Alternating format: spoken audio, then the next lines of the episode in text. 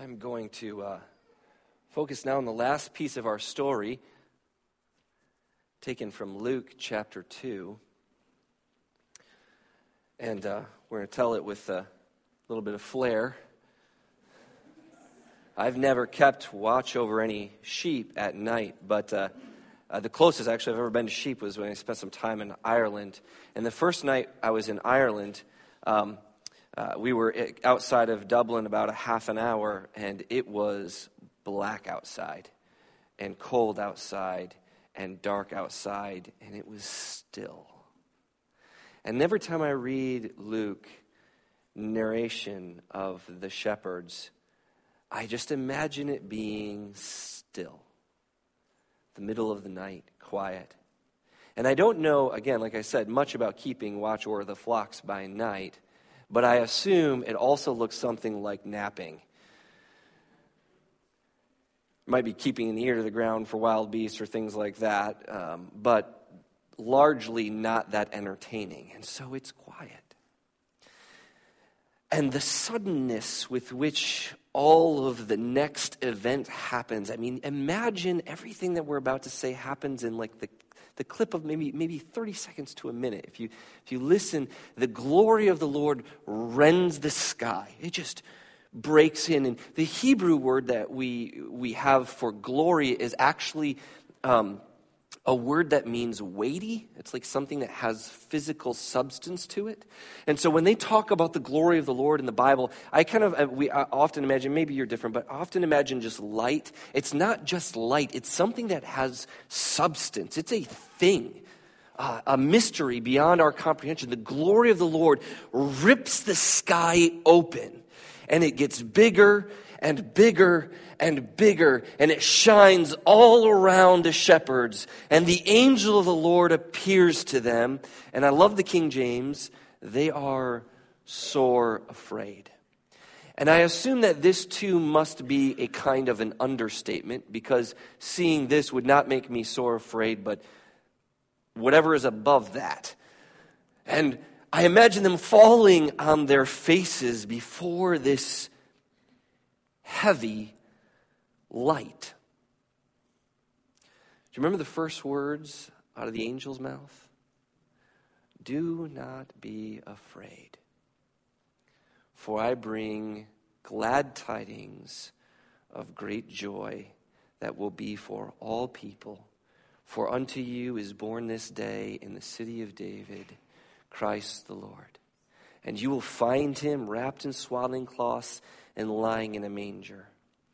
And of course, uh, Bethlehem itself is a very small town. The surrounding area is, is, very, is very wide. It's, it's green, it's grassy, it's good for flocks. But the town itself is small. A couple hundred people, maybe a thousand, not that many. And so for them to go into town and to find the newborn baby is not going to be a hard search. There's probably only one. And you're going to find him wrapped in swaddling cloths and, and lying in the manger. And then, as they're processing this, and I don't know if you've ever, how much of the Bible each of you has read, but when the angels speak in other places, it's with a, a voice that sounds like the crashing of the waves of the ocean against the rocks.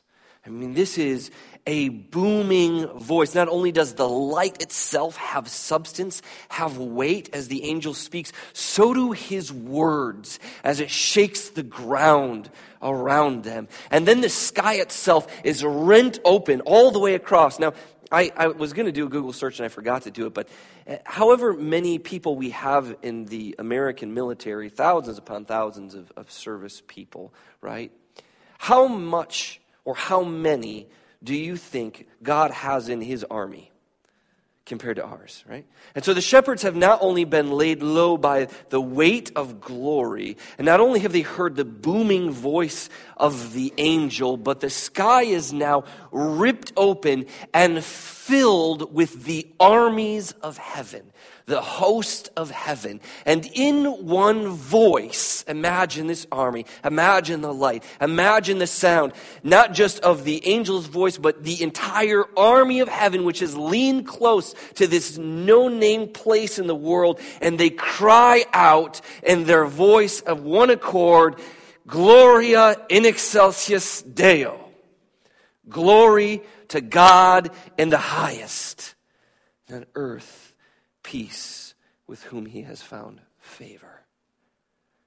And then, just as quickly as it happens, it's gone. Now, I love this scene for so many different reasons, but if you consider for just a moment what the world was doing that evening, imagine Bethlehem. We read, or uh, uh, uh, Miles read, couldn't think of your name. Miles read uh, for us that this was uh, all happening. Everybody had gone to their hometown to register. And so you can imagine that this town, which is really quite small and so not prepared for an influx of relatives, now is chock full of relatives. Uh, inns were very rare uh, very rare. Uh, and really, even that word we translate in is probably not in, it's probably more like a guest room. And, and so there's just no room in the whole town. And here, Mary is about to give birth, and people, you know, not, there's no preparation made for this. It's kind of all happening. And so you can imagine all of the people and all of the, the, the soldiers that probably were there to keep the peace, and all of the tax collectors that were there to take down names and figure out how much you owed, and all of the animals that are going to push through town. All of this busyness. And here's a girl who's giving birth. Nobody's paying attention to this. This is not an important event in the course of human history. In Bethlehem, this like nothing podunk town. This is where the, nothing is, the entire world is moving and doing their business. They're arguing about politics. There's a slow burning rage because, uh, you know, really their taxation there. It's sort of like imagine World War II, man in high castle style. And like Nazi Germany has taken over uh, America and they've called us into our hometown so that they can figure out how much they can tax us so that, that it'll go to their armies, to their cities, to their people. This is exactly what is happening to these people. And so there's all of this, this, this political turmoil and all of this anger and all of this hustle and bustle and busyness. And everyone misses the birth of the Savior. But who didn't miss it? The armies of heaven. The armies of heaven that night are leaning in to Bethlehem, watching Bethlehem, watching this moment and it just made me stop and think this, this, this, this week as I was reading through these texts and thinking about it. How many times have I been so busy I missed what angels were watching? Our lives are so hectic, aren't they?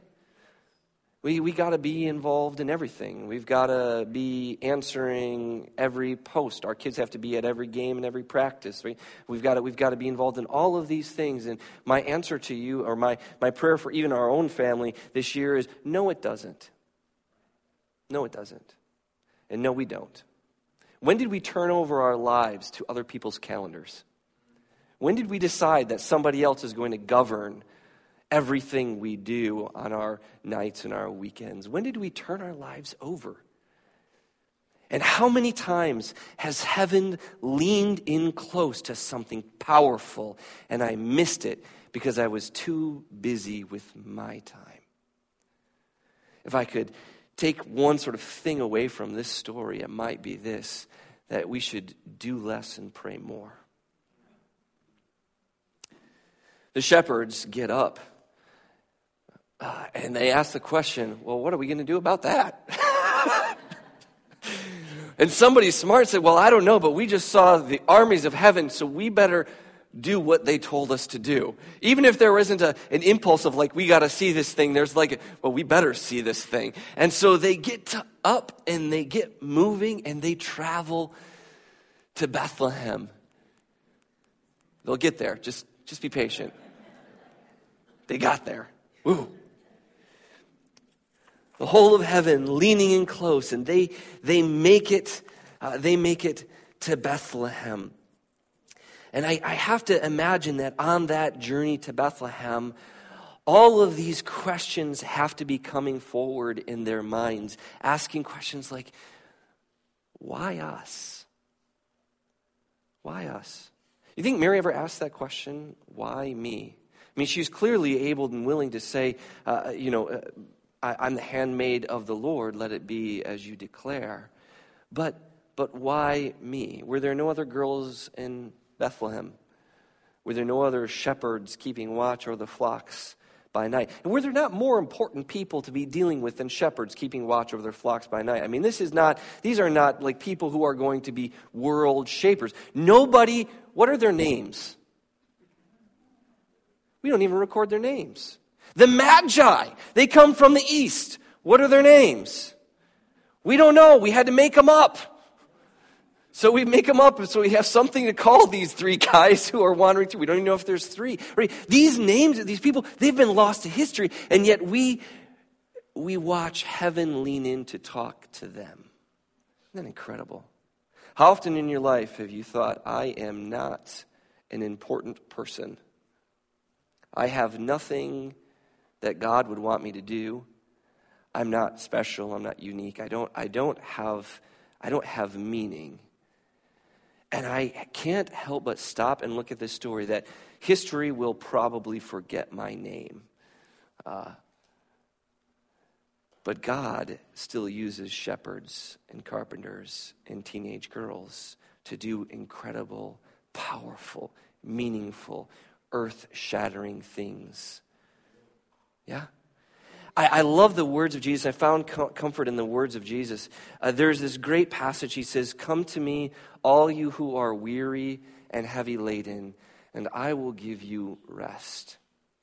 Take my yoke upon me. Now, if you, I, I don't, if you haven't guessed already, do a lot of farming.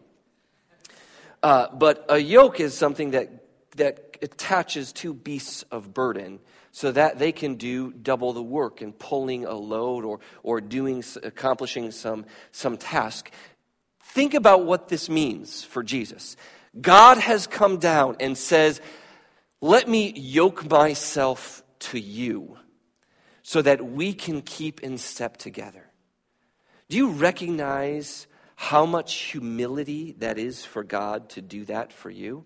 God can stand, and this is, in fact, this is the, the word of Islam, this is the word of uh, Judaism, this is the word uh, uh of, of, uh, of various other religions. God stands back and God commands, and you had best do what God commands. Now, our gospel is very much that God does command, but Jesus also says, Let me yoke myself to you and teach you how to walk. What great love. What condescension. Jesus says, Take my yoke upon you, for I am gentle and humble in heart. Our message this morning, as we tell the story of the Nativity, is that God became, in the text we often read man, but let's take it right to, to, to Bethlehem. God became a baby. Now, what's it like to be a baby? Not awesome? Did somebody say awesome? Because I don't think it's awesome. I don't want to be completely dependent upon somebody. I don't want to eat baby food again, right? I mean, a baby is completely helpless. It, it, has to be washed, it has to be cleaned, it has it's pooping in its diapers. There's nothing, there's nothing less, you know, less dignified than a dirty diaper, right? And God became a baby. He took on flesh, literally became a child. Do you under the only word that as I was thinking about this, as it says gentle and humble in heart, and I always kind of had kind of like gentle and humble heart's got kind of like a like a hallmarky sentimental ring to, to it, you know? Oh, isn't it nice? Jesus is gentle and humble in heart. No, this is humiliation. God humiliated himself. Why?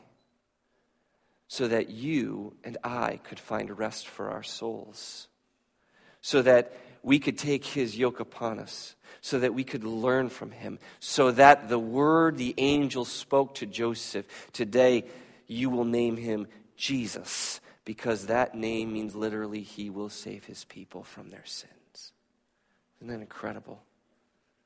And the, the shepherds are contemplating all of this God with usness and they're made their way, uh, as you might have known, to the place. And this is just uh, this is a, a side um, beef that I have with whoever makes flannel graphs because there was no Mary who looked like she had just given birth. They were all, I'm standing up. They were all on my knees. They were all, I'm sitting down. And I had for a while, I was like, well, like, maybe I'll have her sitting and holding a baby. And then I thought, that's not fair. Mary just gave birth. She should lay down. And so Mary is laying down. And the shepherds come in to see this great sight of the baby born there that day. And the, what we see later on, uh, as, as they've, what? It's just, it's, they keep animals.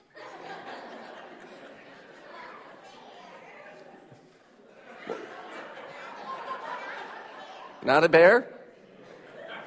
Well, anyway, regardless, they do see Jesus, and then they begin, of course, we know that they go, um, and they leave the area. What?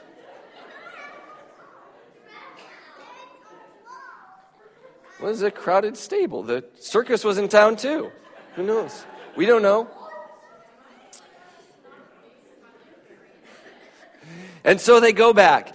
And our text also tells us that as they're going back to where they came from, that they are praising God the whole time and telling everybody that they can what they have seen. And Mary is, tre- it says, treasuring these things in her heart. I, I love that. There's this sense in which Mary is just awed by all of this. What does this mean? Um, there's two things I kind of want to leave you with this morning as we tell the story. And the first is you notice that where did the shepherds go after they met Jesus? Back, right? oftentimes we think we'll encounter Jesus and and then like it's when we encounter Jesus the heavens are open and then like they're going to stand blazing over us for the rest of our lives.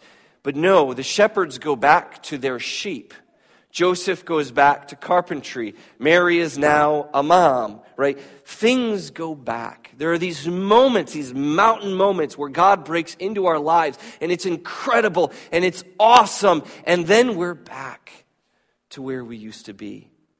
And one of the things that uh, Christian music, art, and, uh, and movies will kind of give you this impression, and if you read the Joel and Joyce books, give you this impression, is that your entire life from now on is going to be mountain meadows all the way through. And this is not true. Every day cannot be a Friday. Wednesday must show up now and then. And one of the things that I find so wonderful about the Bible is it never pretends like it could be anything different. But God has indeed changed these people's lives. Things are the same in the sense that the shepherds are still shepherds and Joseph is still a carpenter and Mary is, is now a mother. The things are, things are very much the same and yet things are now quite, quite different. Things have changed. The world has, has shifted in a way that almost defies description because it isn't necessarily just that the world has changed in that, again, we're dealing with sheep and babies and carpentry, but the way I see the world is now different. Now I am looking for God in the smallest things. Now I am looking for a God who comes near, condescends, humiliates himself so that he can deliver the gospel to me. And I begin to ask questions about how might I humiliate myself to bring the gospel to somebody else? How might I swallow my pride? How might I bend down low? How might I take the scorn? How might I carry the cross? How might I serve instead of be served and give my life as a ransom for many. There's this lovely, lovely text in Second Corinthians uh, chapter 5, verses 16 uh, through 21. It's one of my favorite passages, and I, I know I've read it before, but, well, I'm going to do it again. So, here we go. And I love it because it describes so perfectly what we're talking about. From now on, and I hear the, hear the or I see this in the, the, the shepherds' lives. From now on, therefore, we can regard nothing according to the flesh. Like we no longer look at things just by their material value. The people that you encounter are not just people, they're potential sons and daughters of God. They're people that Jesus humiliated himself for. They're, they're, people that he became a baby for. They're people that he died on the cross for, that he went into the tomb for, that he rose from the grave for. You don't regard any person as just a person. That's different now. Because of Christmas, it's different now. Even though we once regarded Christ according to the flesh, we might have even looked at Jesus according to the flesh, but we don't even see him that way any longer. Therefore, if anyone is in Christ, there is a new creation. The old has passed, and everything has become new. Now, we could read that and miss the power of it. But again, the shepherds went back to the sheep, and Joseph went back to the carpentry. And so it is how we now encounter the world and see the world and live in the world, that the old has passed away, and that this is from God, who through Christ has reconciled us to himself. And he has given us the ministry of reconciliation. God, who became a baby so that he could make us his sons and daughters, has now handed off that very same ministry to those of you who have encountered him and been changed by the power of the Nativity. That is, that in Christ, God was reconciling the world to himself, not counting their trespasses against them. And if God no longer counts our trespasses against us, do we have any right to regard the trespasses that we have committed against one another? How you view the world has changed reconciling us and not counting our trespasses against us and entrusting us that message of reconciliation. And therefore, we are now ambassadors for Christ. We are God making his appeal through you. Through you. The only baby born in Bethlehem they will ever see is you, right? You are the Jesus they see. You are the Jesus they know. How Jesus are you? Because over the holiday and over this time, it is a wonderful time, especially looking at a new year in 2017 and going forward and thinking the important question and the most important question that I could ask is how well did I represent Christ last year? So I could see where I didn't do such a great job. And in 2017, how well can I represent Christ this year? This is the only resolution that can change your life change your world. And it is the only resolution to which heaven will lean in close and listen to and cheer on and maybe even cry, Glory to God in the highest, as they see you living out God's appeal for our sake. God made Jesus, who knew no sin, to be sin, so that in him we might become the righteousness.